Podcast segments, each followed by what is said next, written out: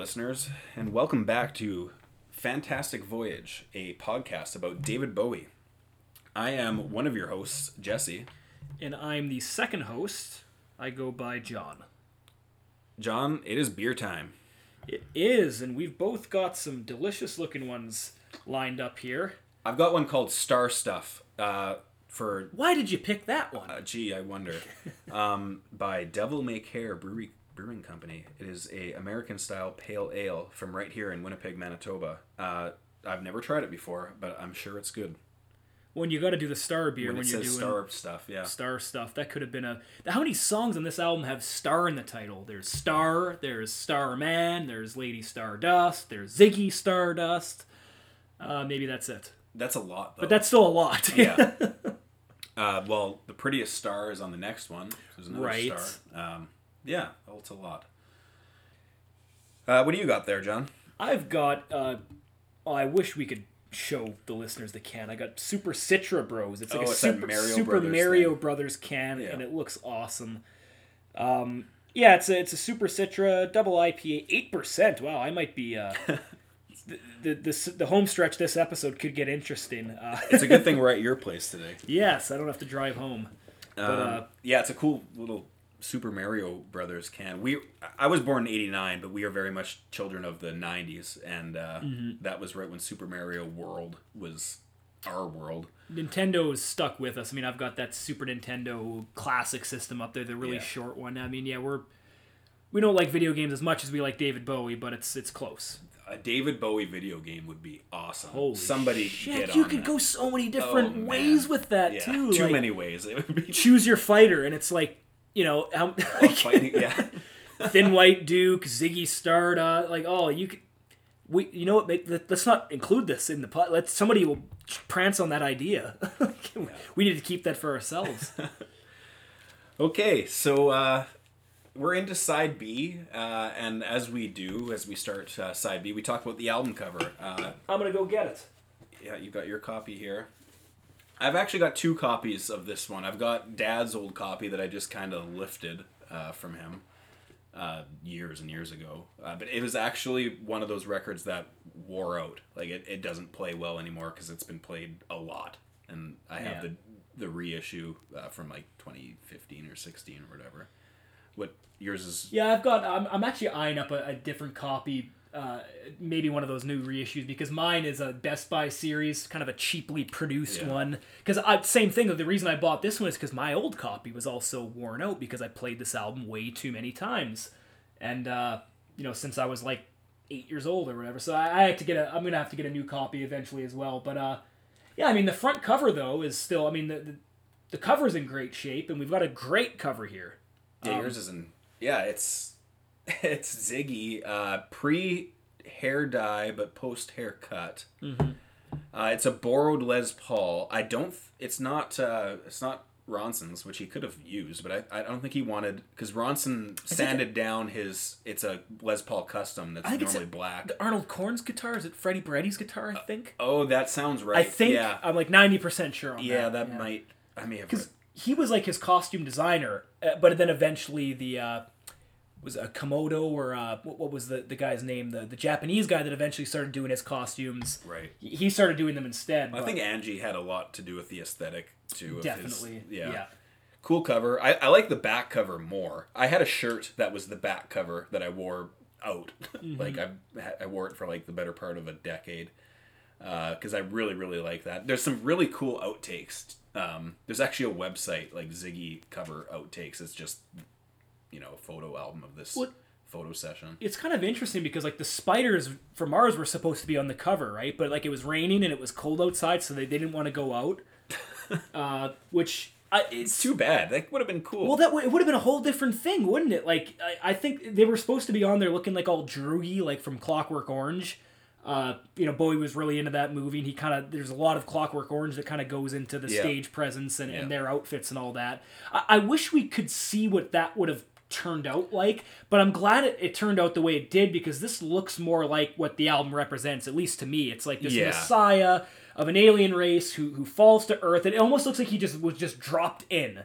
You know, he's very small on the cover. You know, on the on the other ones, he's like front and center, big headshot. Here, he's just kind of propped in like he just fell to earth. Yep. Exactly.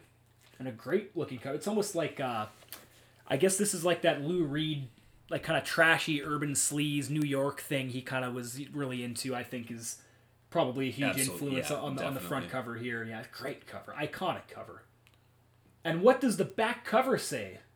To be played at maximum volume. That's great advice. It's not even a hype sticker. It's actually embedded. Like it's it's on the Yeah. the cover. Yeah. So yeah, definitely. definitely play this at maximum volume, and, and we'll drop the needle and get into side two. Which kicks off with Lady Stardust. Uh, could have been called maybe Song for Marc, uh, as in Marc Bolan. I think that was the working title for it, right? Yeah, yeah, that's. I'm pretty sure that that's that's right. Um, he even I think performed it early on with like a picture of Marc Yeah. projected on stage behind him, or, or something like that. Yeah, he, he didn't do it live much. He did. There was only I counted them on Setlist.com. There's only 12 performances during the Ziggy tour, which had 191 shows. But yes, whenever he did do it, he did have it on like that Bolan's face in the background on a, on a big projector screen. This is another kind of loungy one, I would call like uh, like as in like a, a let you could hear it in a lounge. You'd, you'd want to be sitting there, maybe having a, a glass of red wine, as Lady Stardust sings to you. Perhaps uh, this one kind of maybe exists in the same world sonically as as Soul Love. Uh, they kind of they have a similar feel. I, I really like this one. this song is very important, I think, for the album. You know, it's another one that challenged the sexual landscape and explored, you know, gender fluidity. The song is called Lady Stardust. The character is called Lady Stardust, but he's given the pronoun he Yeah. throughout this song. And I guess in that first verse, Lady Stardust is, is subject to abuse and, and mockery from his audience. Uh, people stared at the makeup on his face, laughed at his long black hair, his animal grace. But on the next verse, they, they very quickly begin to embrace him, right? The femme fatales emerged from shadows to watch this creature fare. Boys stood upon their chairs to make their point of view. So women and men are, are both drawn, to him. Like he's, he's very irresistible once you get to see him perform and see what he's all about. And I think that the boys standing up on their chairs uh, to, to get a better glimpse of him is is the m- most significant one. Uh, I think it's it's a lot of this. it- It's males putting aside this like oh like this this wimpy girl up there on stage. It's like no like this is something that I'm gonna put all of my preconceived notions about homophobia, uh, you know, and transphobia uh, aside because I I care about this person Yeah. enough to listen to them, and I think that's a concept that the world wasn't ready for at this time. Uh, Totally. Well, I, I I have to wonder if it's almost connected to Starman in the sense that the Starman was afraid he'd blow our minds and maybe make us a little uneasy. Lady Stardust did blow the Earthlings' minds, and Right. initially it had sort of the negative impact he was afraid of it having. Yeah. But they they do wind up warming up to him. I like to think that in the song it's maybe the the people putting their like putting their biases aside and maybe squashing their their homophobia and transphobia. Yeah. Uh, maybe that's I mean I think that might be like that happens in this song. I I hope that maybe some people listening to it maybe it happened in real life too where they thought you know like I, I like to think that bowie was a gateway to a broader world of acceptance. Uh, I- i mean it's really hard to judge exactly the impact that bowie had but it could have only been positive uh, especially i mean of course given the era. Uh, yeah, very, very important uh, subject matter in this song, and I, I think that's what puts it into like a, a higher tier for me. Is just the, the the the issues that he's trying to take on. They're colossal, and very important. Uh, and I'm glad that he did it to such like a cool tune because it is like sonically, it's it's a it's a great song too. I, I like it for those reasons the same way I kind of like Soul Love. Yeah, well, to me, it's more like if I had to compare it to other works of his, it, to me, it's like it's kind of like an extension of Hunky Dory Side B, because not only is he doing like a little portrait and- paying tribute to Marc Bolan, which is you know obviously very similar to like you know Song for Bob Dylan and all those sketches that were on Side B, but also because this is a, a bit more of a singer songwriter type thing, right? There's no Ronno on guitar. It's actually the only song on the album without any guitar from him. but he, he is on the piano though, and he's doing kind of like an after hours cabaret kind of thing. Mm-hmm. Uh, it's maybe his most Elton John sounding song, who Ronson actually worked with on uh, Tumbleweed Connection, that album. Another Gus Dudgeon Produced produced, album, Dudgeon, yeah. yeah. and Herbie Flowers on bass. That's uh, he's the bassist on. Well, he's worked with Bowie a few times. He was on Diamond Dogs, uh, the the original version of Holy Holy. He's popped up a, a few other times too. I Yeah, I've seen that name around. Yeah. Yeah. Um, so he's talking about Lady Stardust in past tense. Uh, does that mean that Lady Stardust is dead? Um, or are they just gone? Like, did is it like a, was this a one time performance? Uh, is it one of the black hole jumpers who came and sang and left? Like, I don't I don't know. Uh, I've always kind of wondered that though. Like, and and who's he talking to when he says they asked if I knew his name? You know, like I, I would, yeah. There's again, he's leaving a lot to the imagination, which is which is really cool. Yeah, like it also seems like to me, like I guess I don't know if the, the narrator is supposed to be David himself or, who it is, but the, the narrator seems to be attracted to Lady Stardust. You know when he says, uh, "I smiled sadly for a love I could not obey." Right. And when he says something like a love he could not obey, I mean, it is important to remember that like same-sex acts between consenting men in England, like that wasn't It was even illegal. Was until like illegal. late '60s. Yeah. And like places like Scotland and Northern Ireland and a few other places throughout Europe, like it wasn't even legalized until like the 80s. Yeah. I mean, think of how important like pride awareness is today and how much we still have to do. Back then, it was just beginning to become a thing. Like the very first Pride March took place in 1972, the same year this record came out. And so I guess this actually like it isn't one of my favorite songs on the album, but I still really really love it. I still like it a lot. And it's just it's so hard to imagine this album and, what it meant for the world without this song. You know, maybe not as classic or as strong of a song as like a 5 years or a Moon Age Daydream, but still very good and so very essential to the the overall theme of Ziggy Stardust and the cultural impact that it had. Yeah, and I think to create this character and to be Bowie, um, like this song just fits into his catalog. It's like you know, if he was a spokesperson, or maybe not a spokesperson, but if he was a pioneer for very early um, LGBTQ plus rights or acceptance, stuff like this kind of has to be a part of his albums. You know, Yeah. you, you have to find these songs, and it, so it just fits perfectly. Um, I, I really love the vocal of it. He sings it so well. Yes, Uh, yes. Just a- absolutely stunning. I, I'm not sure how many takes it took, but I can imagine it wasn't very many.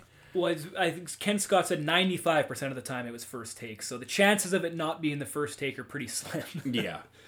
well, yeah, like the vocal performance is great. Like, I mean, sometimes he sings the yes, he was all right in like a, in an exaggerated glam style where he goes like all right, ta-" like he, he almost makes it a two syllable word. But then there's that one, the all night long part, where he it, he he sings it a bit more softly, and it's yeah yeah he switches it up just like he did on uh, Moon Age Daydream we were talking Yeah, about. like uh, another one where he changes the delivery because he goes, Yeah. "Yes, he was." Yeah. Oh, like there's more urgency. I love it when he does that. and I do like, I yeah, that part is good, but I do find the song maybe goes on a little long. Towards the end, I'm kind of going, oh, are we gonna listen to it again? Like, okay, like I can get behind. it. It's not like it's a five minute song that should have been three minutes, but yeah, maybe, maybe there isn't as much musically there that kind of maybe holds it back from being like a top tier song that put it up there with Starman and some of the other Yeah, because like you know, Moon Age Daydream has that solo and the instrumental break before the solo. You know that maybe not as much going on. It's maybe on not as thought out uh, beyond the basic bare bones of of the structure of the Yeah, song. but I mean, it's still a solid song, and like I said, it, one that's it, it just it, it, this album couldn't not have Lady Stardust on it. There's if someone said, "Oh, I would replace it for," no, like it had to be on there. Um, Yeah. Especially just thinking back to the time because, it, it, like once again, it's maybe one of these things where it's hard to think of this in like 2021 terms, but in in, in 1972, you know, like it was not accepted for them to be performing the way they were performing, wearing the makeup and stuff that they were performing. Like, you know, Ronson's house and his vehicle had gotten like red paint like doused on it, right? And while he was on tour, his wife and kids had to deal with all this vandalism and you know certain radio stations were refusing to, to play David Bowie. They'd say shit like, you know, we don't promote perverts. You know, Bowie had a gun pulled on him in Texas for wearing a dress. So when, when you think like this type of song, I mean, it's just it's so crucial and so important to the, the, the overall theme of Ziggy. It just it, it needs to be on the record. I've got to say that, and, and although like there's still so much work that needs to be done still uh, in just awareness wise and, and, and in all aspects, but I, I'm really glad that we live in a world that is far more accepting in turn like compared to you know a hundred years ago. Um, this song wouldn't be so out of the ordinary now, and it wouldn't be Yeah. like you wouldn't get that. Like Mick Ronson wouldn't have red paint spilled all over his vehicle or his house or whatever. So I don't like. Yeah, I, I like to think that this had a lot to do with, or maybe not a lot to do with it, but it maybe just made a lot of people that would have normally just scoffed at the idea of accepting uh, a gender fluid superstar. It, it made them think like, hey, you know what? Uh, This is okay because, you know, why shouldn't it be? Yeah, well, and, like it, yeah, obviously, like Lady Stardust didn't just solve everything, but pro- No. with progress, you need a lot of micro transactions or whatever you want to call yeah. them, and this is one of the many that I do think definitely would, you know, that definitely helped. It didn't hurt, uh, you know. To so yeah, I mean, a, a very important song, and uh, yeah, like you know, not not one of my all-time favorite Bowie songs, but still a, a very good song. And like we said, you know, when a song's like bottom three or bottom four on one of your favorite records of all time, It's a- that's not an indictment on the song. It Yeah. just means that there's you know eight other ones that are just so phenomenal. So Yeah. Uh, so on to Star. I feel like this is Bowie selling himself uh, on rock and roll superstardom. He's kind of trying to convince himself that, hey, yeah, there's all these other jobs out there. I can join the army. I can try to be a politician or whatever, or I can just be a rock and roll star and you know I'll get paid good. Like I can Yeah. do with the money. Like he, he's almost trying to convince himself of it. I, I think a demo of this exists from around the Hunky Dory sessions. So he was. It kind of fits in with that theme of career choice and you know like with changes. Like I'm gonna give this a shot. Like I'm gonna really go for it. This might be overlooked or uh, you know it, you- people would probably view this as like one of the, the more generic tracks on the album. And i mean like it, it kind of is but there are little bits of like instrumentation that, that maybe get overlooked. Like the drumming in particular. I, i'm not sure if this was woody's doing or if bowie told him to play like this or ken scott or who, whoever but Probably Woody because he said he took control of how he did. Yeah. I, I love how he speeds up the tempo every time a bar ends with rock and roll star. Yeah. It kind of really emphasizes the, the word star. That once again, there's that sense of urgency that they, that they really hit on because Bowie wants to be a star. And I, I think anytime Bowie and the gang got in the studio, they didn't just say, okay, let's put some drums and guitar over these words. They really wrote and arranged uh, the instrumentation in a way that played off of the words. and so quickly too. So just like Yeah, they, they were just they gelled so well. Uh, and another little subtle thing I like about it too is I talked earlier about uh, I think it was on the previous episode how Ronson, although this is a very guitar centric album, like it's glam rock to the fullest, it's not. It doesn't bully its way into the mix. Like in this song, throughout the verses, the, the guitar is buried in the mix. But Yeah. if you listen to what he's playing, it could have been like he's playing like windmill chords like eh, on every beat like it's Yeah. like it could have taken this song over but they didn't like you know there's the the piano is on it and the, the vocal is very prominent and the drums the drums It are just- maybe the most active part. yeah, Yeah. The, the guitar just sits so well in this uh, until it's time for the guitar to shine uh, Yeah. and, and, and, and other certain parts and, and i just absolutely love that about ronson on this album even like the, the little instrumental bits, like the one that starts the song, you know, like it, it's simple enough play, you know, it's simple enough drumming, you know, it's not that it's not the most overly complex or hard thing to do, but like it just it everything complements each other so well. It's actually almost as if like the piano is doing what the drums would normally do, like they're kind of going one two three four Yeah. one two three four one two three, like keeping the rhythm in its simplest form, and the drums are kind of doing what maybe the piano would normally do. They're kind of doing some more fills. I mean, they're not going wild or anything like Keith Moon or Neil Peart, but it's just you know hitting the toms and then the cymbal at the perfect time. I think Woody is sort of from the school of like a Ringo Starr or Charlie Watts, which like you know it's play what needs to be played, nothing more, nothing less. You know, sometimes that sounds like a backhanded compliment, but it isn't. Like, No. it's not overly complex, but it's not simple either. It's really the sweet spot, you know, the, the perfect spot. It's not really easy to arrive at that, you know, knowing when to start a fill, when to not use a fill, how the fill is going to sound. Like, you know, don't kid yourself. That's not a one plus one equals two equation. No. Uh, you mentioned Charlie Watts.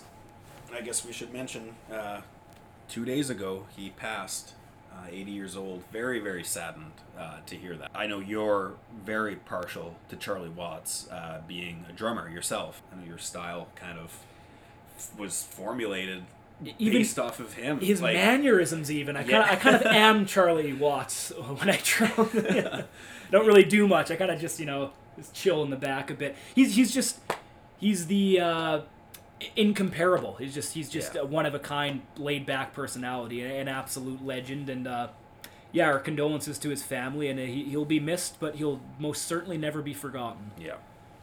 Uh, so so back to Star. Uh, one of the best rock outros ever. It slows down. Um, they've got the the the bum bum bums that show up in Satellite of Love of like Lou Reed. Okay, yeah, I had. The, Oh, yeah, they do do that, that, Yeah, yeah. It's almost like a page out of the Beach Boys playbook. You know, they, they like uh, Yeah. the, the pom pom pom. You know, Yeah. they, they always utilize their voices as if they were instruments And a hard that. change. The Beach Boys were all about like the song is this, and then it stops, and it's now this. And- Yeah. and, that's exactly what the outro of this song is. Is it's something completely different, and it's where Ronson jumps in, and it's yeah. When I was listening to this on headphones, I didn't even realize this until like recently, but.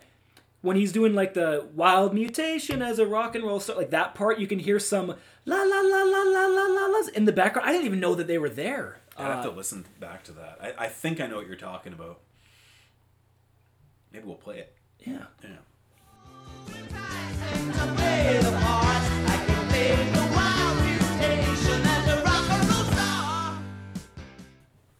One thing that's really cool too is that so I'll just read this verbatim from from Woody. He said that Star is a steal from Mitch Mitchell's drum beat in Jimi Hendrix's I Don't Live Today, but speed it up because it kicks. As a future rock band, we thought you would be influenced by the great rock artists of the past, hence the Jimi reference.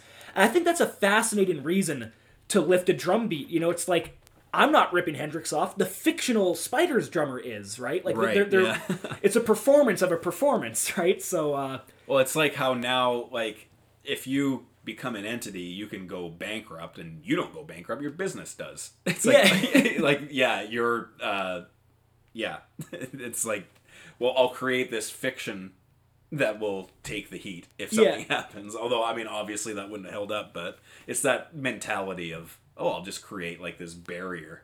Yeah, like there's just such there's great little tidbits in this song just from an arrangement standpoint. You know, that there's those harmonies during the intro are great too. Like they're the ooh, ah, like the, they're kind of being used as an instrument. Um, Yeah.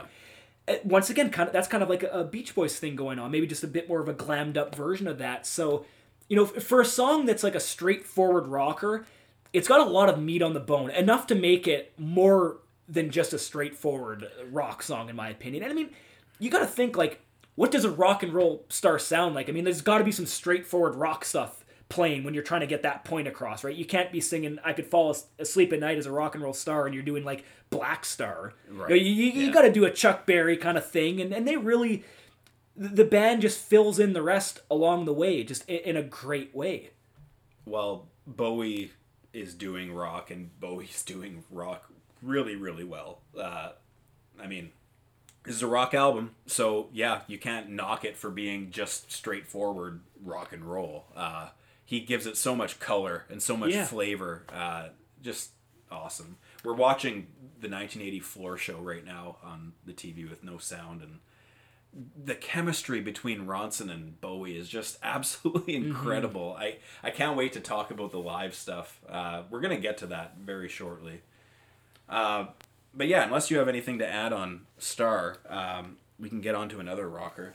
Well, I just yeah. The last thing that, that I do love about this song too is how it fits into the I guess like the whole world of Ziggy thematically, and that he, it sounds like he needs to be a star when he's singing. Like you know, he doesn't want to be a star. Like he needs to be. You know, he says, "I could fall asleep at night if I was a rock and roll star." Yeah, it's keeping him up. I could fall Oh, in yeah. love if I was a rock and roll star. He was kind of having some maybe problems with the concept of love on like soul love, right? So becoming a star is is gonna solve all of life's problems. Until yeah, his aspirations. or so he thinks, back. right? Uh, yeah. This is maybe an intentionally naive track from Bowie that will lead into like rock and roll suicide. And we'll get there later, but point being, fame isn't maybe all it's cracked up to be. interesting too because I think at this point um, he wasn't uh, he, he wasn't indulging in the substances as much as he would be towards the end of this the tour that he's about to embark on. So it's kind of funny how he's maybe going into this a little bit green,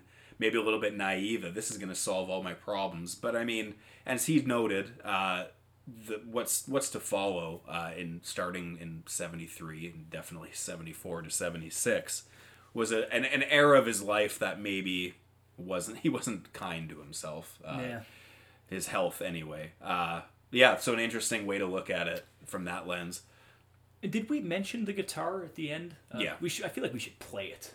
yeah let's yeah let's let's Uh, yeah, let's t- include let's end. I mean, we were kind of all over the place with this song, but I think uh, this is probably what I know. This is a top moment for you on Oh, the yeah. album, and it is for me. Yeah. This is like the best guitar outro. I mean, on on the record, and one of, you know top ten of all time.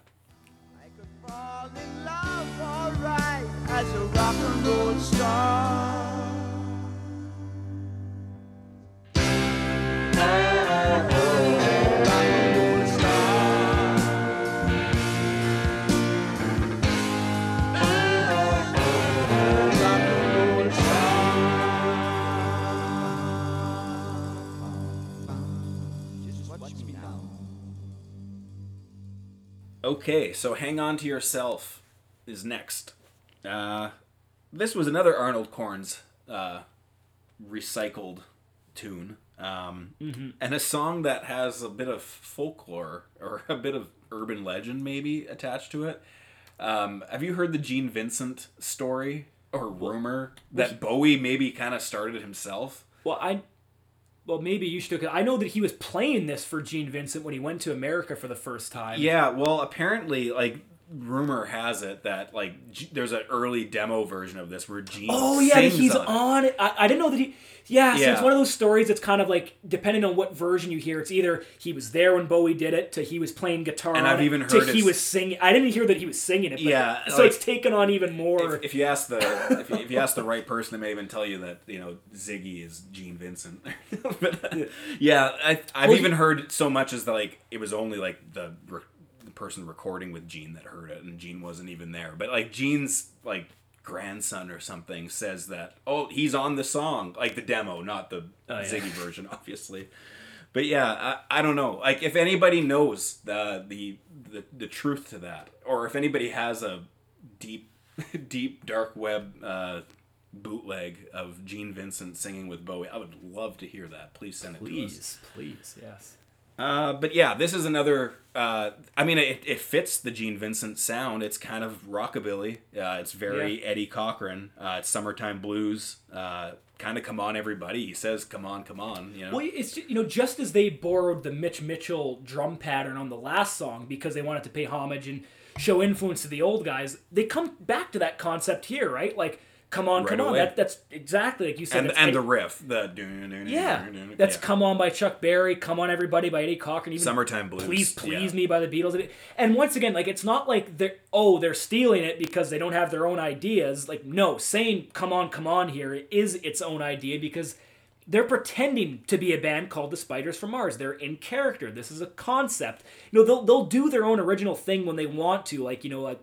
I don't know the backwards guitar on Bewlay Brothers, or you know Bowie will do insane chord changes when he wants to, but this is a fictional band so once like they're doing a performance of a performance so when they steal it's with you got to keep that in mind Well, and and not only that, but th- I mean, this is a very similar riff to "Summertime Blues." Uh, what song are you listening to more?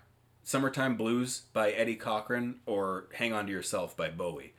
You know Sorry, if, if, if you're if you're lifting something and and making it different uh, and making it maybe more current i mean this is i mean it's only it's not even it's barely 10 years after summertime blues uh, 15 maybe but like he's just improving on it or and it does maybe he isn't even improving on it but he's making it different and it sounds great. Well, it, it sort of like serves as the bridge between like the 50s Eddie Cochran, Gene Vincent type stuff, it, and then like the punk rock that would soon emerge Yeah. on later which is the 70s. very yeah. yeah it's there isn't much difference between that And like all those punk guys were inspired by the like the teenage angst of summertime blues and come on everybody. Like the Sex Pistols loved this stuff. Uh, the Ramones loved it. Well, It- and and what's everybody's favorite song on the Who Live at Leeds or Zeppelin playing live? They love when they do that old Yeah. stuff, you know. So yeah, there's nothing wrong with lifting that. and this is also like uh like I think that like this like Teenage Lobotomy by the Ramones sounds just like this song, and so like God Save the Queen by the Sex Pistols is essentially the same bass line.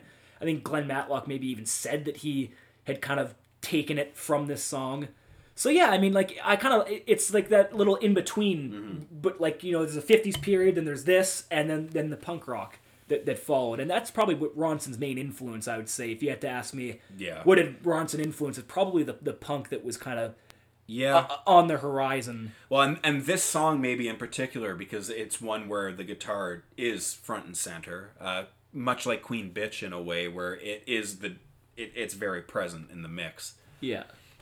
Uh, his vocal is is cool on it. I love the effect. There's a bit of uh, delay on it, a bit of reverb. Uh, it sounds a bit different than some of the other rockers in that respect. Uh, and it just kicks ass. Uh, it was a very frequent uh, set list opener Yeah, uh, on the Ziggy tour. shit, it yeah. usually did. It was this, and then they play Ziggy Stardust, the song. Well, When we said that, you know, this was a better live album than Hunky Dory, I mean, the, the songs like this were, were meant for, yeah, for, Yeah. for the live performances. Yeah.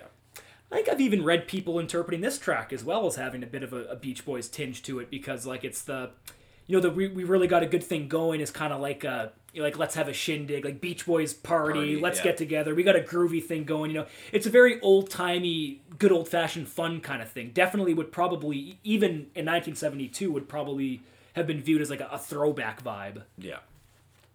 And once again, like you mentioned, this was an Arnold Corns song, right? I once again, this is much better than the Arnold Corns version, and, and Yeah. I don't really like any of the Arnold Corns stuff, but I still think that it's super important because those singles were, I like to me, they were kind of lackluster, and, and they were a complete and utter commercial failure. You know, they were they were flops, but.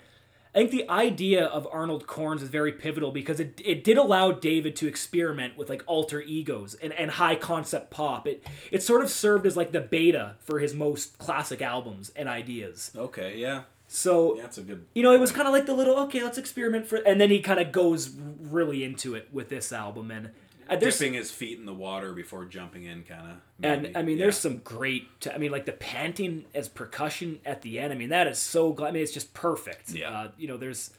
th- This is a great a great song. You know, this and Star, like I said, they might be viewed as like the, the filler songs on the album because they're straightforward rockers, but they're some of my favorites. I, I love I love these two, and they really pick the album up, and they're really the identity of the album because we always talk about how Ziggy is so much different than Hunky Dory, and it's like, well, it's because of these songs. So it's like if you like it better, then you, you kind of have to like these ones. Yeah, actually, something I just thought of just now. Uh, this is the song I play when I pick up a guitar at a guitar store. I often play this. You know, Yeah, you have yeah. like your go-to one that you, you don't want to go there and play. You know, "Smoke on the Water" or whatever. it's yeah. I, I I've tested so many guitars out at a guitar store with this riff, and then it usually blends into something else. But Well, it starts with this. going Anyway. back to the the Sex Pistols, uh, they they weren't into going to guitar stores. They uh, did you hear the story of them lifting gear from from Bowie and, and, and the Spiders from Mars during this tour? No, okay. I Oh well, it- it's kind of. It's another one of those weird connections and, and twists of irony in Bowie's career because there's the the line on this song: "The bitter sounds better on a stolen guitar." You're the blessed were the spiders from Mars. Steve Jones from the Sex Pistols says he stole their gear. Him and Paul Cook, the drummer, apparently What did they steal? They posed as members of the crew and ganked a bunch of like cymbals and amps and stuff. I think it was like during like the Hammer, like the the, the one from like the the, the Ziggy album, yeah. And like it's not even like an urban legend because this has actually I think been confirmed by like other people and like he- Right, he's yeah. he's even like Oh, cool. offered Woody like money since and stuff. Yeah, so That's uh, the irony in that is awesome Yeah. with the lyric from the song. yeah. Okay, uh, the next song starts with a very iconic guitar riff. Um, One of the most recognizable, I'd say. yeah, we've said that a couple times uh, so far, but I mean, yeah, Bowie's catalog is flooded with them. Uh, the song, of course, is the kind of uh, s- titled song uh, "Ziggy Stardust." Um, yeah, this is kind of like a, a eulogy for the character that he's created.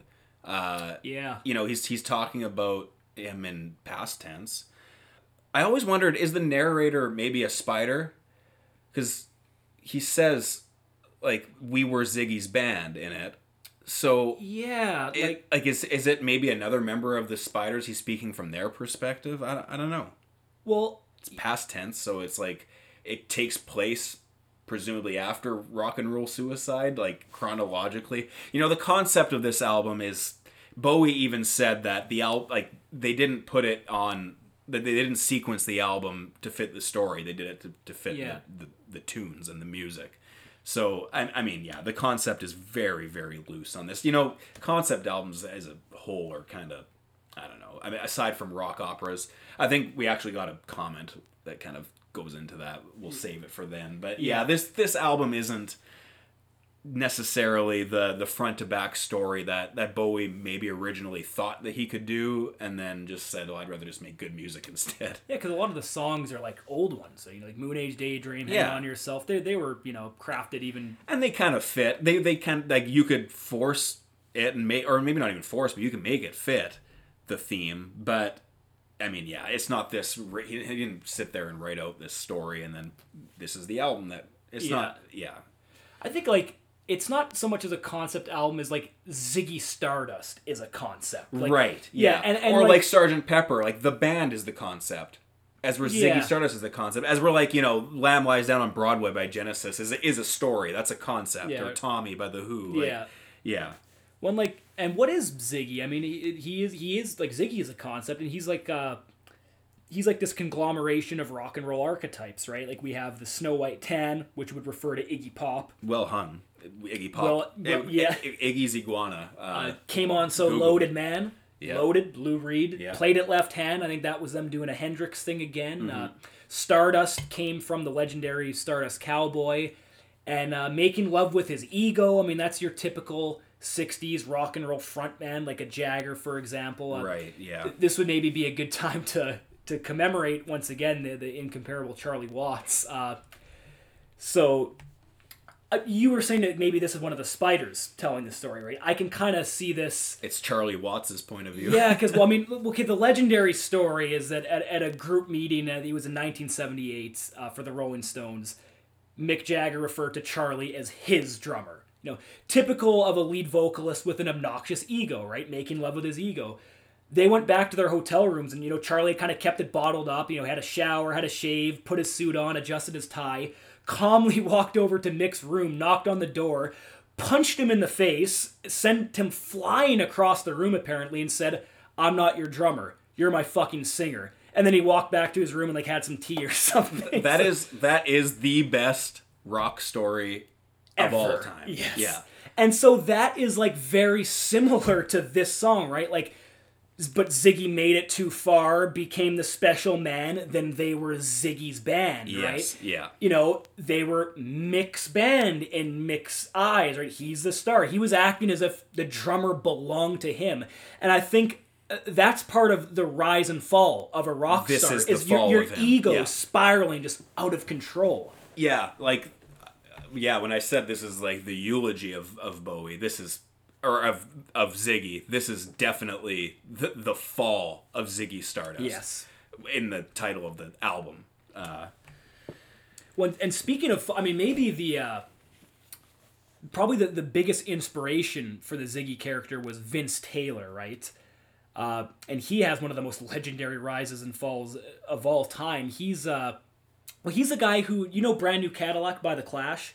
Yeah. He's actually the, the original writer and performer of that song. oh, I And, and he that. was he was like huge in, in like the late 50s and early 60s in Europe. He was even dubbed the new Elvis over there. but by the the mid 60s, I guess like his substance abuse had kind of spiraled out of control and he began breaking down in the middle of shows and, and actually declared in the middle of a performance once that, that he was Jesus Christ in front of a live audience. And that was kind of the end of him, especially Right. in like, you know, John Lennon said we're more popular than Jesus. And that, 66. he Yeah. this guy was actually saying I am Jesus and Yikes. that was the end of him and uh I think Bowie was actually kind of fascinated by that like this guy had a complete and total meltdown. He thought that was kind of cool. I, I guess maybe because he was foreseeing what he feared was his own mental instability potentially kicking in. And uh, so I, I think that like Vince Taylor is kind of like probably the most relevant link of, of any of these fallen stars. Bowie actually met him uh, when like Bowie was in like kind of like his mod phase, and he, this guy like he kept a map on him, and, and he would circle out all of like the UFO landing spots that were about Oh. to take place. So, you know that. it- yeah, like a, a- like I said, a legendary rise and fall. Right. Uh, yeah, the song is incredible. Uh, it's another top tier Bowie song. Uh, would it be in your top 20, maybe? Top 10? Uh, maybe not top. T- yeah, it's up there. You know what? We're going to have to do. We'll do a list at the end of this. When all is said and done, we're going to do a, a huge ranking list, maybe a top 50 or 100 songs. That'll, that'll, that's going to be a lot of fun. Yeah. I'm looking forward to that. Again, Ronson's playing uh, is very spread out on this song. Like Mm-hmm. after the opening riff uh, that repeats a few times, he kind of backs off a little bit and just adds a little bit of color. And Yeah. it really allows. So when they get into the chorus, the and so where were the spiders and making love with his ego, those parts, without doing too much different, it just makes it it builds into something bigger without needing to to turn the the guitar up or anything. It just Yeah. all of a sudden it's present and it gives it that that push that it kind of it, it makes that part heavier. Uh, I, that's one of my favorite parts of of you know the, the song or it's one of my favorite parts of any Bowie song. I, I love those the, the A minor G F those descending chords. They're just so heavy and they just hit you hard. It's actually interesting wh- when Bowie died. He's the only rock star or the only person that I didn't know personally that I actually shed a few tears when when they died. Uh, when and it was actually it wasn't the night. I remember waking up in the middle of the night. My wife was sick. Uh, she was she was like I don't know what happened. Like she had like a stomach bug or something that just came on in- the night. So I was up because she was she wasn't feeling good. So I was up and I just checked my phone and Bowie died. Like I saw it and I was just like, oh my god. So I didn't sleep all night. I had to go to work the next day, and then on my way to work I was listening to Bowie and it hadn't really hit me. Like I mean I was I was upset, but then this song came on, and that part is what made me cry, which is oh, really wow, weird. That like you, you know you would just expect it to be like rock and roll suicide. or like I was two days old only was Black Star, right? So you'd think it'd Yeah. be one of the like dollar days or something. I something. can't give everything away. Right, yeah. yeah. yeah, but no, it was it was that, which is something that's always kind of stuck with me. It's like I haven't under I, I still don't understand why that was what triggered me. Maybe it was just, I mean, it is kind of like he's talking in retrospect of Ziggy Stardust, and now Bowie himself is for the first time ever being thought of in past tense. So it was, yeah, this song kind of is special to me in that, and I don't know why this was the one, but it, it just was. And that and that part of the song too. It's not even like the Ziggy played guitar. Yeah. It was, you know, it's like the heavy part, which is like the rock part.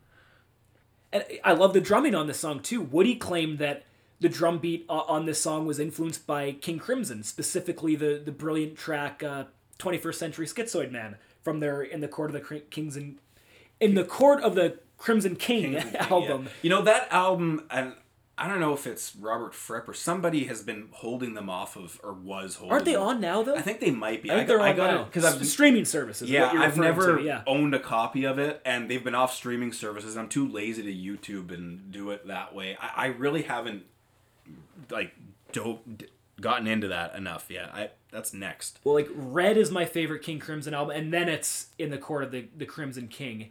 And I, I guess what Woody Anyway, loved a lot here, about yeah. uh, what he loved a lot about uh, the latter, uh, what he loved a lot about in the Court of the Crimson King is he said the way that Michael Giles started and ended his rolls in unusual places, he he, he thought that was just so great, and he thought that the whole feel of Ziggy Stardust would suit that approach. So you were kind of saying, you know, he kind of engineered the the, the drum style, and I definitely know what he's talking about because we'll jam on occasion. It's not unusual for us to play Bowie tracks, right? And There's what- usually two or three. and when we drum to this song, I'm always kind of lost on when the fills start because they're kind of all over the place. But then again, that, that's also kind of fun because then I just do it whenever, and it, it never really feels out of place. so Doesn't yeah. I, I, I do love this sort of sporadic uh, free for all aspect of the of the drums on this track. Uh, Just another another great instrumentation song from this record. There's no shortage of them.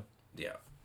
Speaking of which, this next one, unless Oh. you had something else to add, is This next one's my favorite jam song of all time. Uh, Suffragette City, uh, the penultimate song on the album. It is, uh, I think it's my favorite of the rockers, uh, of the Ziggy era. Uh, maybe of all of Ziggy's or of all of Bowie's songs. It's just, oh man, this song kicks ass. Uh, it's this is Ziggy the rock star. Why is Ziggy such a star? It's because he does this song. That's why.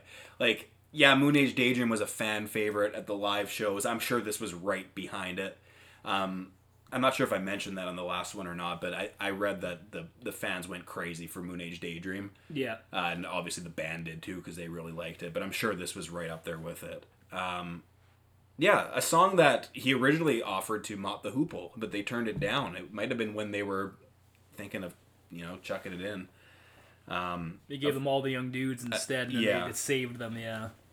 Um, Oh, what a song! Uh, rock and roll at its absolute finest. Well, it just, it just the second that it starts, uh, once again, you know, we talk about the sequencing a lot. You know, that I think it was engine revving. It was an engine revving intro, in the words of Chris O'Leary. I mean that that complements the the somber guitar outro of Ziggy so Yeah. well, right? and without it actually fade like being like it doesn't really continue into it but it just works so well Yeah. the way that it goes because it it ends in ziggy ends in g and and suffragette city starts with like a g climbing up to More like a, a medley than it is like a segue. It's right like- yeah And Uh, like you'd mentioned earlier too, that's an ARP 2500 sax or uh, a synth creating the sax noise. Yeah. Not not a saxophone. Uh, and that instrument is going to pop up again in the Berlin trilogy. Uh, the Yeah. ARP is all over those records. If you think it was used creatively here, just wait. But yeah, I mean, I think that's a, a just a fascinating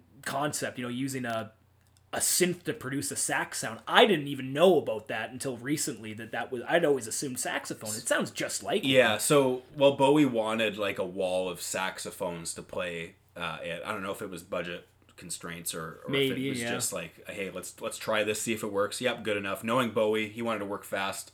Like, oh, we got to call the session guys in. Let's just get it done now. If we can get it done, let's let's do it. I think it. was Ronson that did it too, right? Yeah. Of, of- course. I think he was interviewed, or an interviewer once said, like, "Oh, and Bowie playing a mean round of saxophones and that," and he just went with it for that interview, Mm-hmm. which is great that he didn't correct them. Like, "Oh yeah, if he's gonna toot me that," Especially because toot he's horn." yeah. Um, my, my favorite part of this song, uh, one of my favorite books of all time is uh, Anthony Burgess's A Clockwork Orange. Um, and I know that the film had been released and that had a lot of influence on Bowie too. But it's also, it, it showed up, the, the book, on Bowie's uh, top 100 books. Yeah. It's a great website. Uh, well, they made a website out of it, but Bowie had a list, his top 100 books that everyone should read. And I've been slowly picking away at it. I'm kind of saving, like, I'm not going to try to do it all in one because it's a lot of it's really heavy uh, reading. But I, I'm I'm tackling it, and my goal is to eventually try to read as much of it as I can. Um, but anyway, so I'm not sure how much he took from the, the movie or how much he took from the book, if he had read it yet. Anyway, um, the the Droogie, he says, "Droogie, Droogie don't, be don't, yeah. which is like this it's just such a cool way that burgess wrote a clockwork orange um, he he created this language called Nadsat. With like the Russian it's very yeah it, it was russian slang essentially. And like it's it made so the first i've read this book twice. The first time i read it i had no idea what the hell was going on. And by the time i read it but it, it's short enough that you can kind of read it again right away. And I, I didn't finish it the first time. I went back and started reading it again uh, and really focused on and I started to understand like this slang that he was like rookers means your hands and think like Yeah. and it, it's just it's it's such an entertaining book to read because you're like kind of like smirking the whole time you're reading it uh, and of course the book itself is is great the movie's great and i love how he just kind of picked that and threw it in here and it sounds so cool droogie i want to call my friends Droogie, yeah. Well, I've heard too, like in the book, they use that language. It's a lot more prominent. You kind of really have to get it because it's your Oh, only source of information. like it, like right? they they should put this book is Nadsat like it's Yeah. not written in english Engli- yeah. yeah and so it's. I've heard it's a way. I haven't read the book, but I've heard it's a much better uh, I'll have to lend experience you a than cop- the movie. my yeah. copy. Yeah. It's oh, it's so good. It- yeah, it, you laugh the whole like you don't laugh, you just smirk the whole time. And I I smirk the whole time I listen to this song because it's so damn good.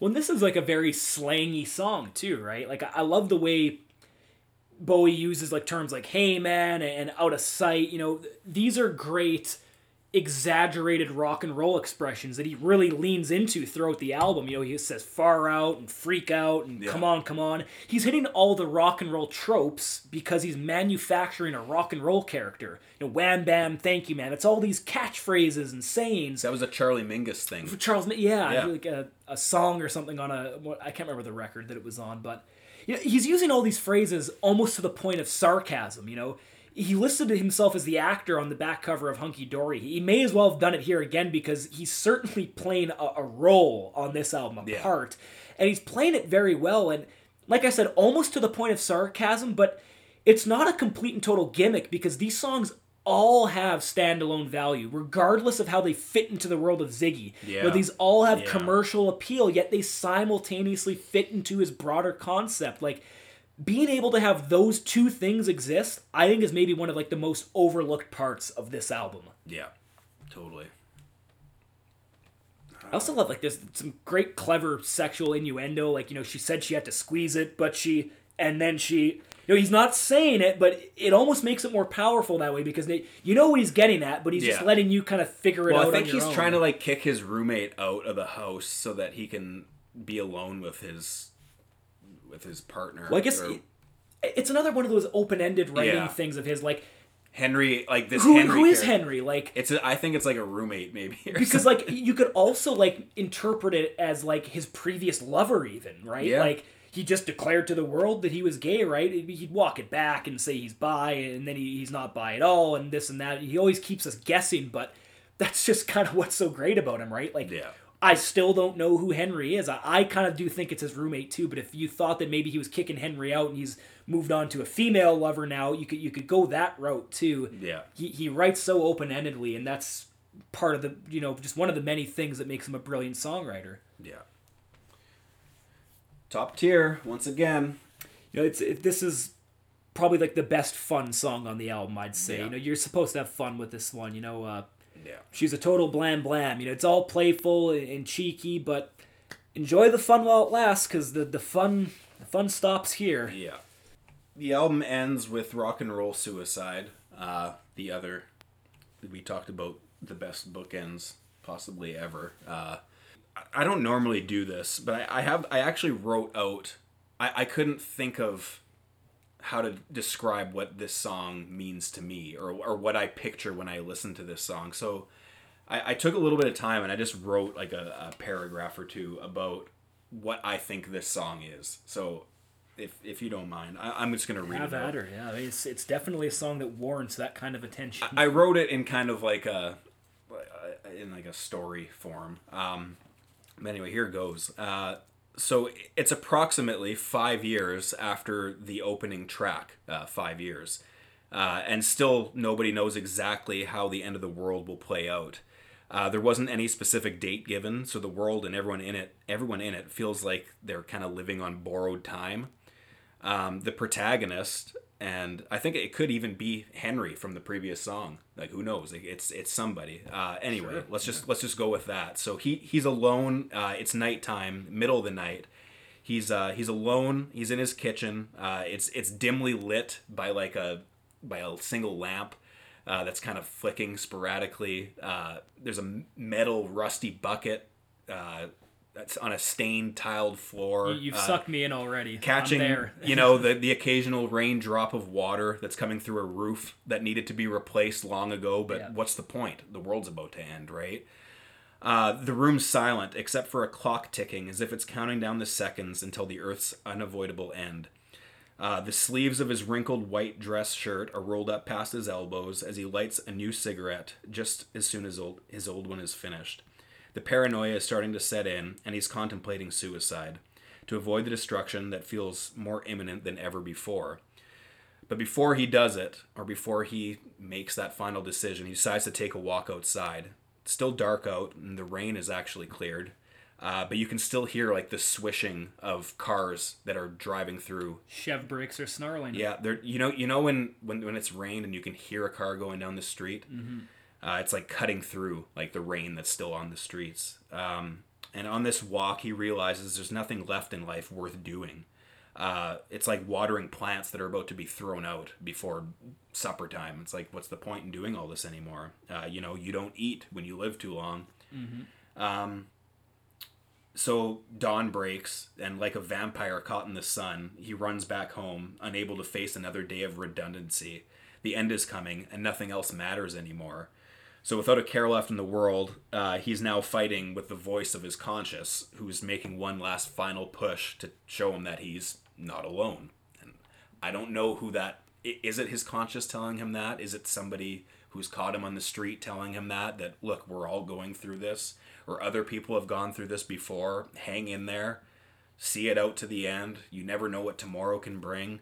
There's just again, it's that open endedness that maybe he's not even giving you because like it is a, a suicide in this. Like he kills off Ziggy at the end of the tour with this song and everything. Yeah. But the fact that he's now maybe taught me to think of this with an open ended concept while still painting this picture in my head, it's just it's so beautiful. I, I don't like I've always thought of Bob Dylan as the greatest songwriter in terms of painting a picture, creating a universe for you to just get lost into. Mm-hmm. But I think this even trumps him in in that. This song in spec- in particular, it's just so vivid in my mind. I can picture that, and I, I had to get that out in writing. I had to say that because like it's so picture like it's so picture perfect to me, and that's that's what I think this song's about.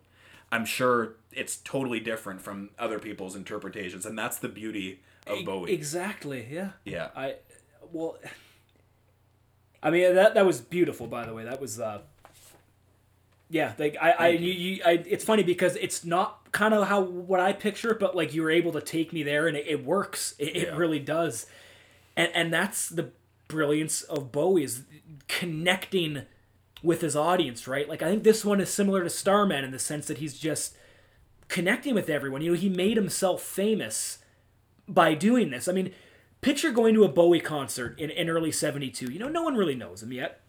But he's on stage in this wild attire, you know, looking super androgynous, you know, red hair. And not only does he look fantastic, but he's belting out to you that you're not alone. And, you know, to give me your hands because you're wonderful. I mean, that's a very special feeling. I, I would probably have walked into the venue curious, you know, what's this guy all about? Let's check him out. And, and then I would have walked out a fan. You I would mean, have left guaranteed- in yeah. love. And Never I mind a fan. Thousands did fall in love with him during this period. And I think for these specific reasons, you know, the the way he was almost able to manipulate you into liking him by by like this this irresistible charm. Uh, I, I've read, you know, to, to her credit, I think this was Angie's doing that she encouraged David to to write a piece to, to stoke an audience. And I mean, she's a wild cat, and a lot of her contributions are up for debate, but I don't think this is one that's disputed. You know, she deserves Yeah. credit for maybe not everything that she claims, but for a lot. And I think this song, over and above all, is such a brilliant way of, of connecting with your audience, and it certainly worked on me, certainly worked on you, and uh, you know, kudos to Angie for planting the seeds for this one because this is an all timer. I mean, Yeah. Th- This is uh, an absolute. If somebody doesn't like this song, there's something wrong with them. And I, I don't. I don't say that a lot. You know, I'm always it's subjective and this and that. But I mean, come on, this is just undeniably amazing. Yeah, I had a buddy a long time ago who we were feeling each other out, like kind of what kind of music do you listen to and all that, and we we we, we landed at this song, and we both just kind of said like, "Is there anything better?" and then we were like, uh, well, there isn't. No. Uh, it doesn't mean it's the greatest song of all time, but there isn't anything better. That's there's a there's a there's a line there. Yeah. yeah. Uh, oh, the like the talk about build-ups. I mean, I know five years has a build-up too, but this one, the the way he belts out "You're Not Alone" the first Yeah. time. I've heard this song countless times, and every time, if you've if if I'm actually focusing in on it, and I've listened to it from start to finish, when when he gets to that first, "You're Not Alone," that the hair on the back of my neck stands up, no matter what time of day, no matter Yeah. what day of the week, no matter what I'm doing, no matter what, it, it always, and I, I can't say that about many songs where it still has that same impact. All these plays later.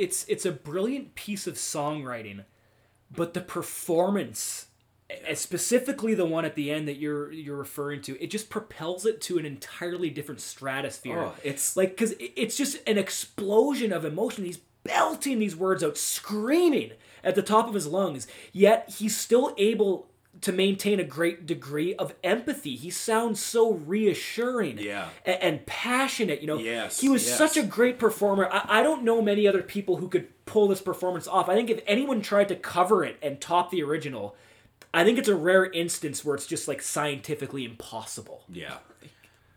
Well, and the emotion in this song, we talked about how much of that there is in five years where you've been dealt this, you know, the earth is in a terminal state and you've got five years left. Uh, but now, at least the way I interpret it, is the world is about to end, and now you, you don't. I, I don't want to be around to, to experience that, so I, I'm gonna kill myself. It's like now, now, like the emotions that you're going through, and your whether it's your conscience or it's somebody trying to show you that you're not alone. It, it's just it adds that added layer of heavy heaviness to just the way you feel uh, when you listen to this song. Like I feel anxious at the end Yeah. uh, I feel, yeah, it's just a, a wide range of emotions throughout, you know, through the entire song or the entire album. Sorry, uh, you know, like it's, it, it kind of just it takes you on a trip. This album, And it's crazy too because this is such a once again a song with immense standalone value, but it it just it it's a, it falls into Yeah. the concept of Ziggy like Yes. th- this album like it, rock and roll suicide is this great cautionary tale about fallen stars once again like you know this is after all the rise and fall of Ziggy Stardust, right? So it's crazy that he's able to work this in to to the to the grander narrative. And when you think about it, like all of David's heroes, or, or at least a lot of them, were fallen stars, right? Like Syd Barrett, he kind of lost control there, right? Uh, Iggy Pop was in the slums. You know, that the life took its toll on him, nearly killed him. Lou Reed also represented this rise and fall notion. You know, he was responsible for four of the most influential and important albums of all time. You know, those first four Velvet Underground records, but by this point, you know, in the early 70s, he was living with his parents in, in Long Island. There's all these victims of the industry, like the 27 Club members, Jim Morrison, Brian Jones, Jimi Hendrix, Yeah. Janis Joplin, they all they died. were, and it was this time they were dropping Yeah. like flies. Yeah, Brian Wilson was mentally worn down. I mean, you know, the life isn't all it's made out to be. You know, it will destroy you. And Yeah. suffice to say, Bowie was hyper aware of the downside of being a rock and roll star and he would fall victim to the life as well. You know, he kind of got too wrapped up into this character and had to kill it off because he was becoming this character. He was losing touch with reality. He, he didn't know if he was Ziggy or if he wasn't. He, he would Yeah. develop one of the ugliest cocaine habits of all time and it's a timeless concept. Once again, it was a contemporary issue in 72, but it's not like it's ever gone away. You know, after this, Elvis would soon fall victim. He, he had an exploitative manager, and Well, there you was- could say he fell victim long before this too. Right, Yeah. and uh, John Lennon Yeah. shot and murdered. You know, the, the big warning sign here is, you know, the, the industry, the fans, record executives, whoever, you know, they all kind of build you up to drag you down. Uh, sometimes it's even your own ego, right? Like Yeah. Bowie's Mime Piece, the, the mask from the, that Love You Till Tuesday film, I think has a, a lot of parallels with rock and roll suicide. I mean, the, the connections you can make are just, that they're endless. Well, I, I think the the general consensus is that humans or or sorry, su- like celebrities are still humans. Humans, yeah. And people, people yeah. forget that sometimes. And especially and unfortunately,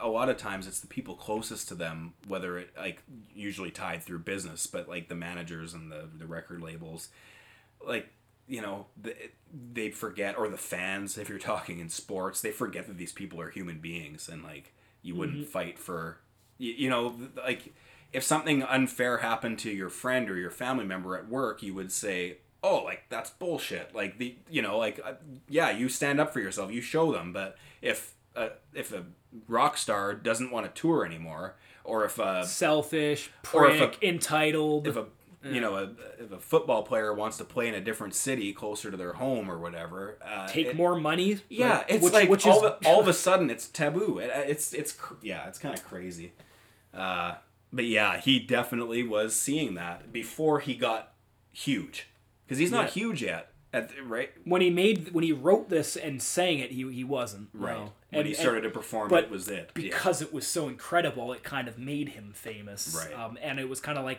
did he know what he was signing up for? He he did. Yeah. But it, it's just yeah, I don't know. It's uh, just such an incredible way to wrap up this character and, and to wrap up this album. You know, it concludes the narrative of this record, and, and yeah, I mean, just wow. So circling back to our twitter poll about That was a lot to me. just like yeah anyway. yeah. so yeah, we we put up five years of rock and roll suicide.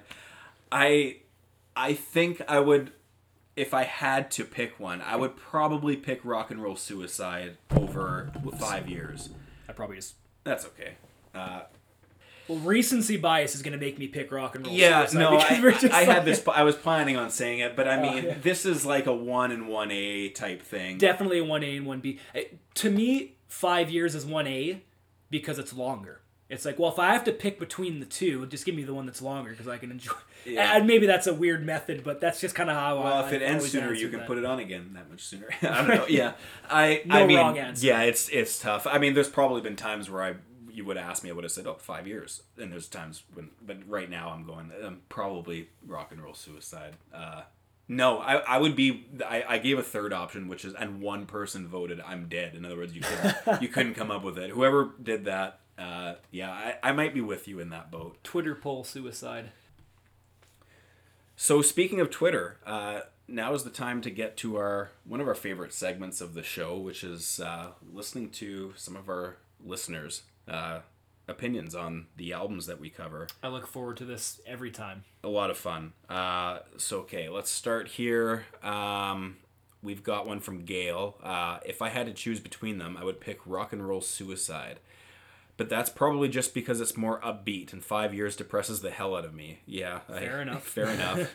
Uh, she goes on to say, I think five years should be the last track, as it sounds like a lament, and the Doors ended albums that way, which just seems right.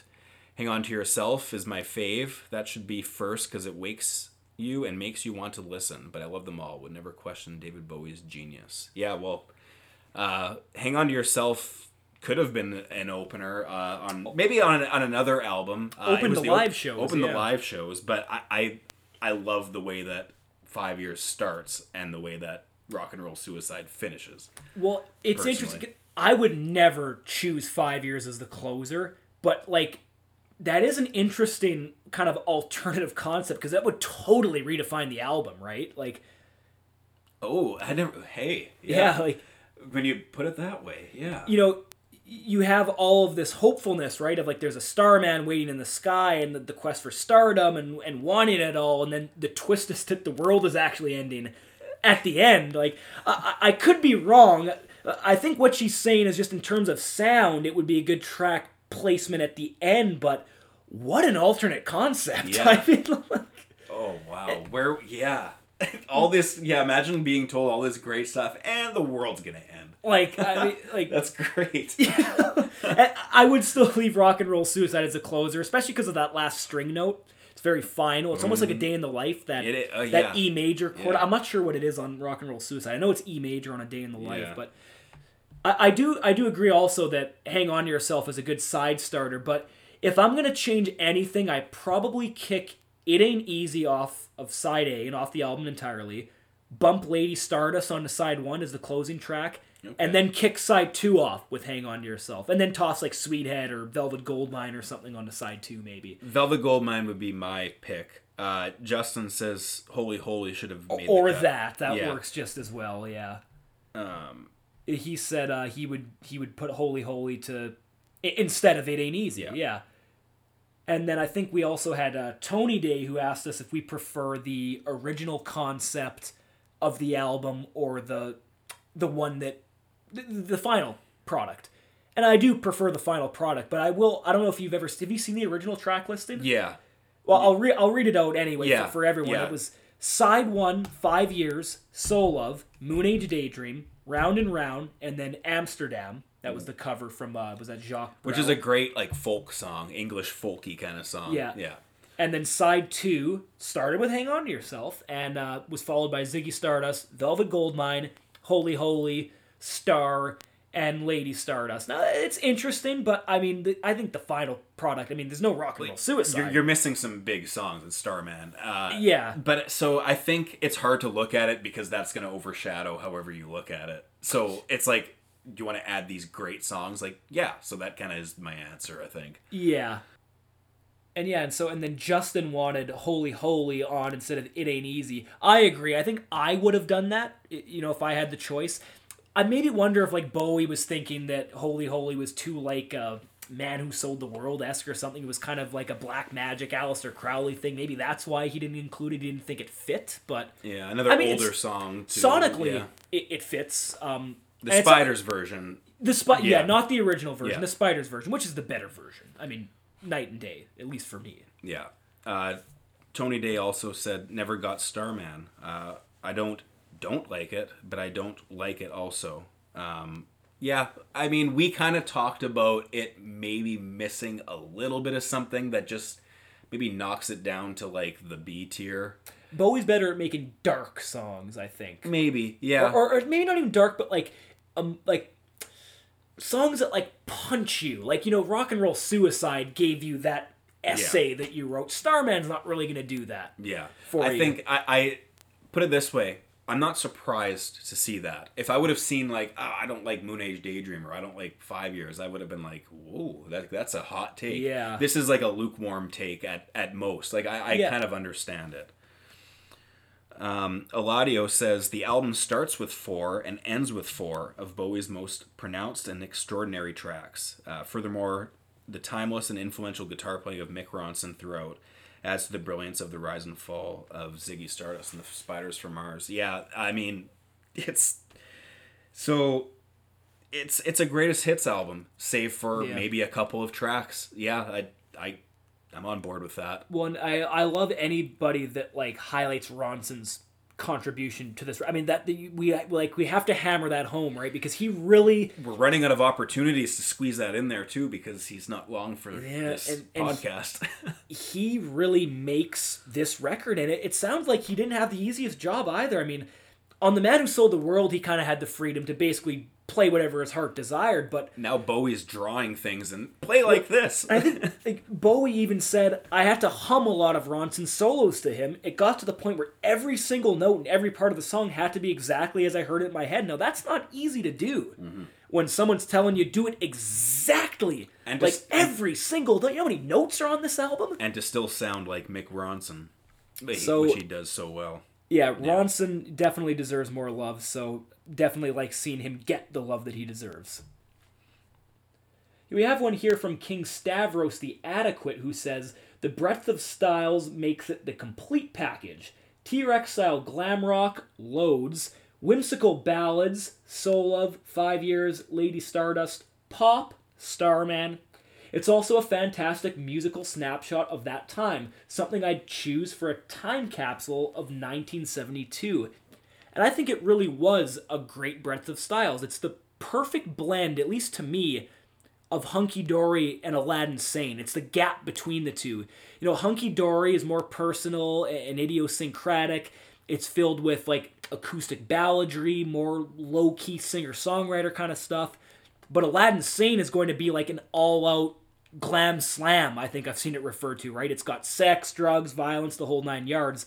Ziggy kind of doesn't delve too far into either direction. It sort of exists in this in between world. You know, he he dips his feet in both ends of the pool, and Yeah. that's brilliant because it doesn't overwhelm anybody, and it, and it allows Ziggy to appeal to a much wider audience. Evident in the fact that this is probably Bowie's most popular record. I mean, this is the one that you show to people when you're trying to get them into Bowie. because it's an eclectic mix of styles in one. Exactly. As So- Bowie, in from a macro standpoint, is that like that that is Yeah. his career defined, but it's also kind of Ziggy defined in a micro context. Totally, yeah. yeah. So yeah, when you, when you yeah. talk about like the breadth of styles, I mean, yeah, this this is the complete package. This is the one that you show to people. Okay, large iced paint water. Cool name. Uh, Rock and Roll Suicide is one of my favorites, and it has a very special place in my heart. But Five Years is in my list of songs I show to people when they ask why I like David Bowie Well, so that's much. what we just said, isn't it? I Yeah. mean, this is the f- this is the one, you know, and that and that song specifically Yeah. might be the one that I pick as well. Fellow Winnipegger Brian Hoover says Starman was the first single I heard, which made me buy the album back in 73. Five Years is one of the most enduring Bowie tracks ever and my fave from this album. After Ziggy, I backtracked and picked up Hunky Dory. I was hooked and bought virtually every album after that. Now, I love this story because I, I just love hearing from people who were alive and aware when this came out because it just outlines how big of a moment this was. And, and for, for Brian, obviously a life changing one, you know, uh, going back to old records and, and becoming a lifelong fan. And, and being able to then buy all the albums As that came out, a- oh. oh my god, what a we- joy that must have we been. We just caught on to the tail end of that. I mean, I, well, the first next day and the Black next day in Star, Black Star the only ones for me, really. Yeah. Well, and prior to that, it was 03 for Reality. I didn't and I wasn't Yeah. into. Well, I was eight for that, and I Yeah. wasn't. Uh, Yeah, we weren't buying music. I was playing Ziggy, but you know, I, I had no idea that those albums were even out. Yeah. Uh, Elston Gunn the fourth uh, says five years is my favorite song on the album. A top ten Bowie song overall. Uh, it's like the opening titles to a grand epic movie. Yeah. Uh, plus, there's a genius to opening an album with "To Be Played at Maximum Volume" with a song that fades in. Yeah, that could rattle a few eardrums. That's great. And there's actually a, a, another one here from Justin that was an oversight by me. I'd, I'd missed it here, but I'm just seeing that he said the best way to encompass everyone is to list them as either nobody or somebody people. I, I think that's something that we, yeah, that's that's incredible. I mean, that, that whole song is just filled with at five years, right? It's just filled with brilliant lines and descriptions and imagery. You know, like a cop knelt and kissed the feet of a priest, and a queer threw up at the sight of that. I mean, the irony, considering it's usually the other way around. I mean, that's another song where you could do an entire podcast episode about it. You know, my, my brain hurt like a warehouse. It had no room to spare. I had to cram so many things to store, everything in there. That's me trying to analyze five years. You know, he, he actually wrote what it's like trying to interpret five years into five years. Yeah, and God damn it, I love that song. well, and, and as he pointed out on Quicksand, his brain is already occupied enough, and now he's got to he, now he's got to deal with this. Uh, okay, so now uh, we're gonna get to French Toast David, uh, who has uh, a few takes uh, that we want to get to. Uh, number one, five years. Uh, although it was probably written with a more fantastical tone than anything, uh, is more relevant now than ever because of the climate crisis. That as soon as I read that, I thought that is so bang on. Yeah. Uh, just yeah, can't say it any better. No, yeah. Uh, Starman is a good comfort song, makes me feel so safe. I, I think I mentioned that's such an easy song to listen to. Yeah, I think I he and I have similar emotional responses to that song. I think I echoed that. I think I said that was one that was like very reassuring Yeah. for me. A very very comforting song. Absolutely. Yeah. Um, this is sort of evident from the lyrics, but I've always imagined Lady Stardust to be either a trans woman or a gender fluid person whom the character David is portraying in the song is in love with. Uh, the lyric, Oh, how I sighed when they asked if I knew his name, makes me think that Lady Stardust died tragically or was murdered.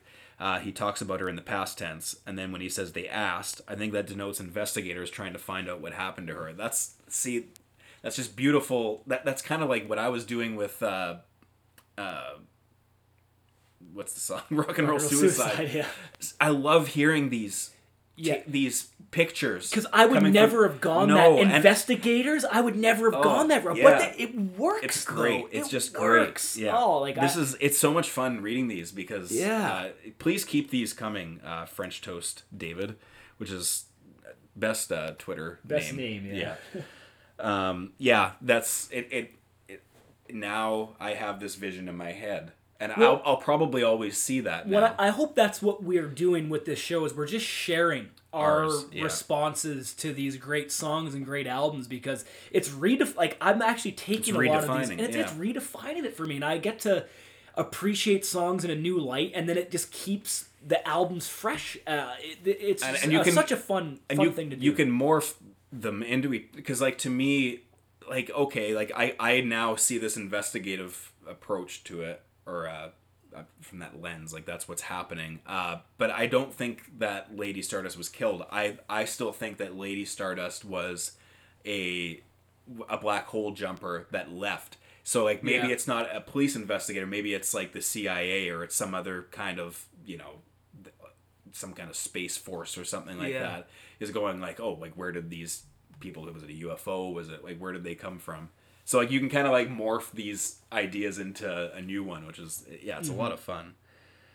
okay we'll get to one more too uh last one uh I just love the quaintness and innocence of Star. I always imagine baby Ziggy with his yet to be dyed mullet singing this one with the just watch me now at the end. It never f- fails to give me chills. He knew he had something fantastic and wonderful to give the world, and nothing was going to stop him. Uh, yeah, he. This song was. I I read there was a demo before.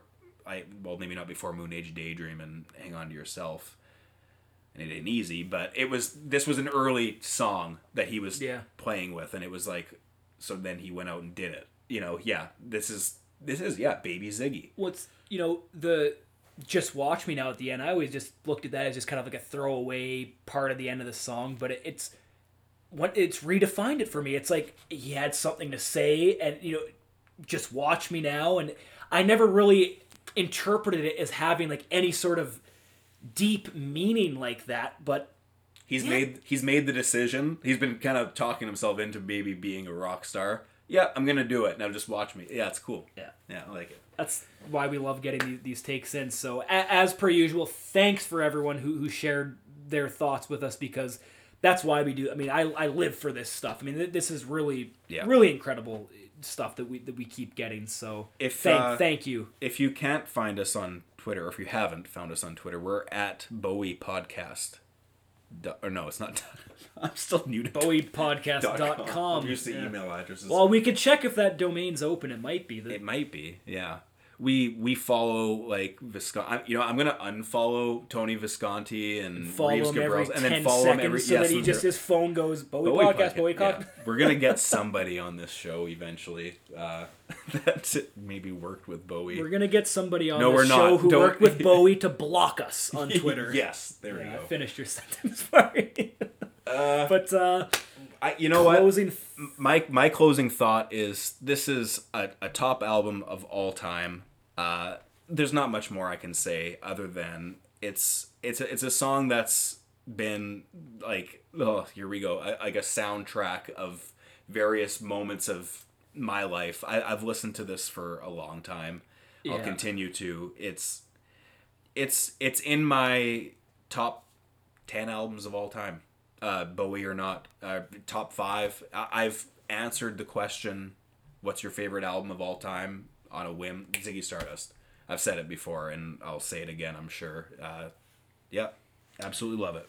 it's just such a crucial album for so many reasons. I mean, for one, for Bowie, it was you know kind of his last shot at stardom, and it worked. But even looking beyond what it meant for his career, I mean, just think of what it meant for music or performance art in general. I mean, you have him openly declaring his homosexuality, wearing it proudly, and including it, you know, in the lyrics and in some of his performances. I mean, by all accounts, th- that was very liberating for a lot of people. You know, he Yes, brought gay yeah. culture to the mainstream in a way that it had never been done before, and and projected, you know, like strength and and artistic merit and talent and success. I mean, you hear it from thousands of members of the LGBTQ plus community that they felt more confident in, in being able to be who they they were and, and to own it. You know, like you're not weak, you're you're strong, you're not alone, and it gives that community somebody to look up to. It gives them uh, you, they, someone they can identify with, maybe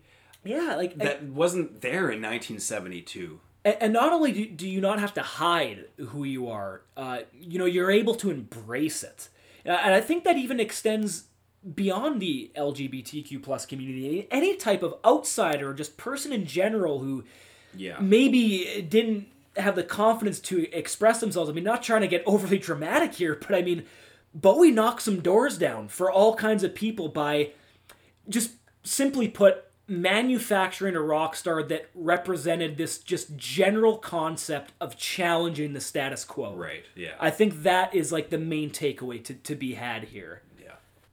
Yeah. And, and one more thing I think I I would maybe add to maybe anyone who hasn't listened to the album. I mean, I doubt anyone who's listening to this hasn't, but And if you've made it this far without listening to it, I, I want to meet you. That's cool that you can listen to. I want to like- be able to. I want to be able to do that. That's Yeah. that's that's cool. Yeah. I guess my main suggestion would be don't try forcing yourself to buy into a front to back concept because this album kind of gets painted as a front to back yeah. It's concept. not. Uh, think of it as more of just a statement on you know like gender fluidity, uh, on bisexuality, and on the pitfalls of fame.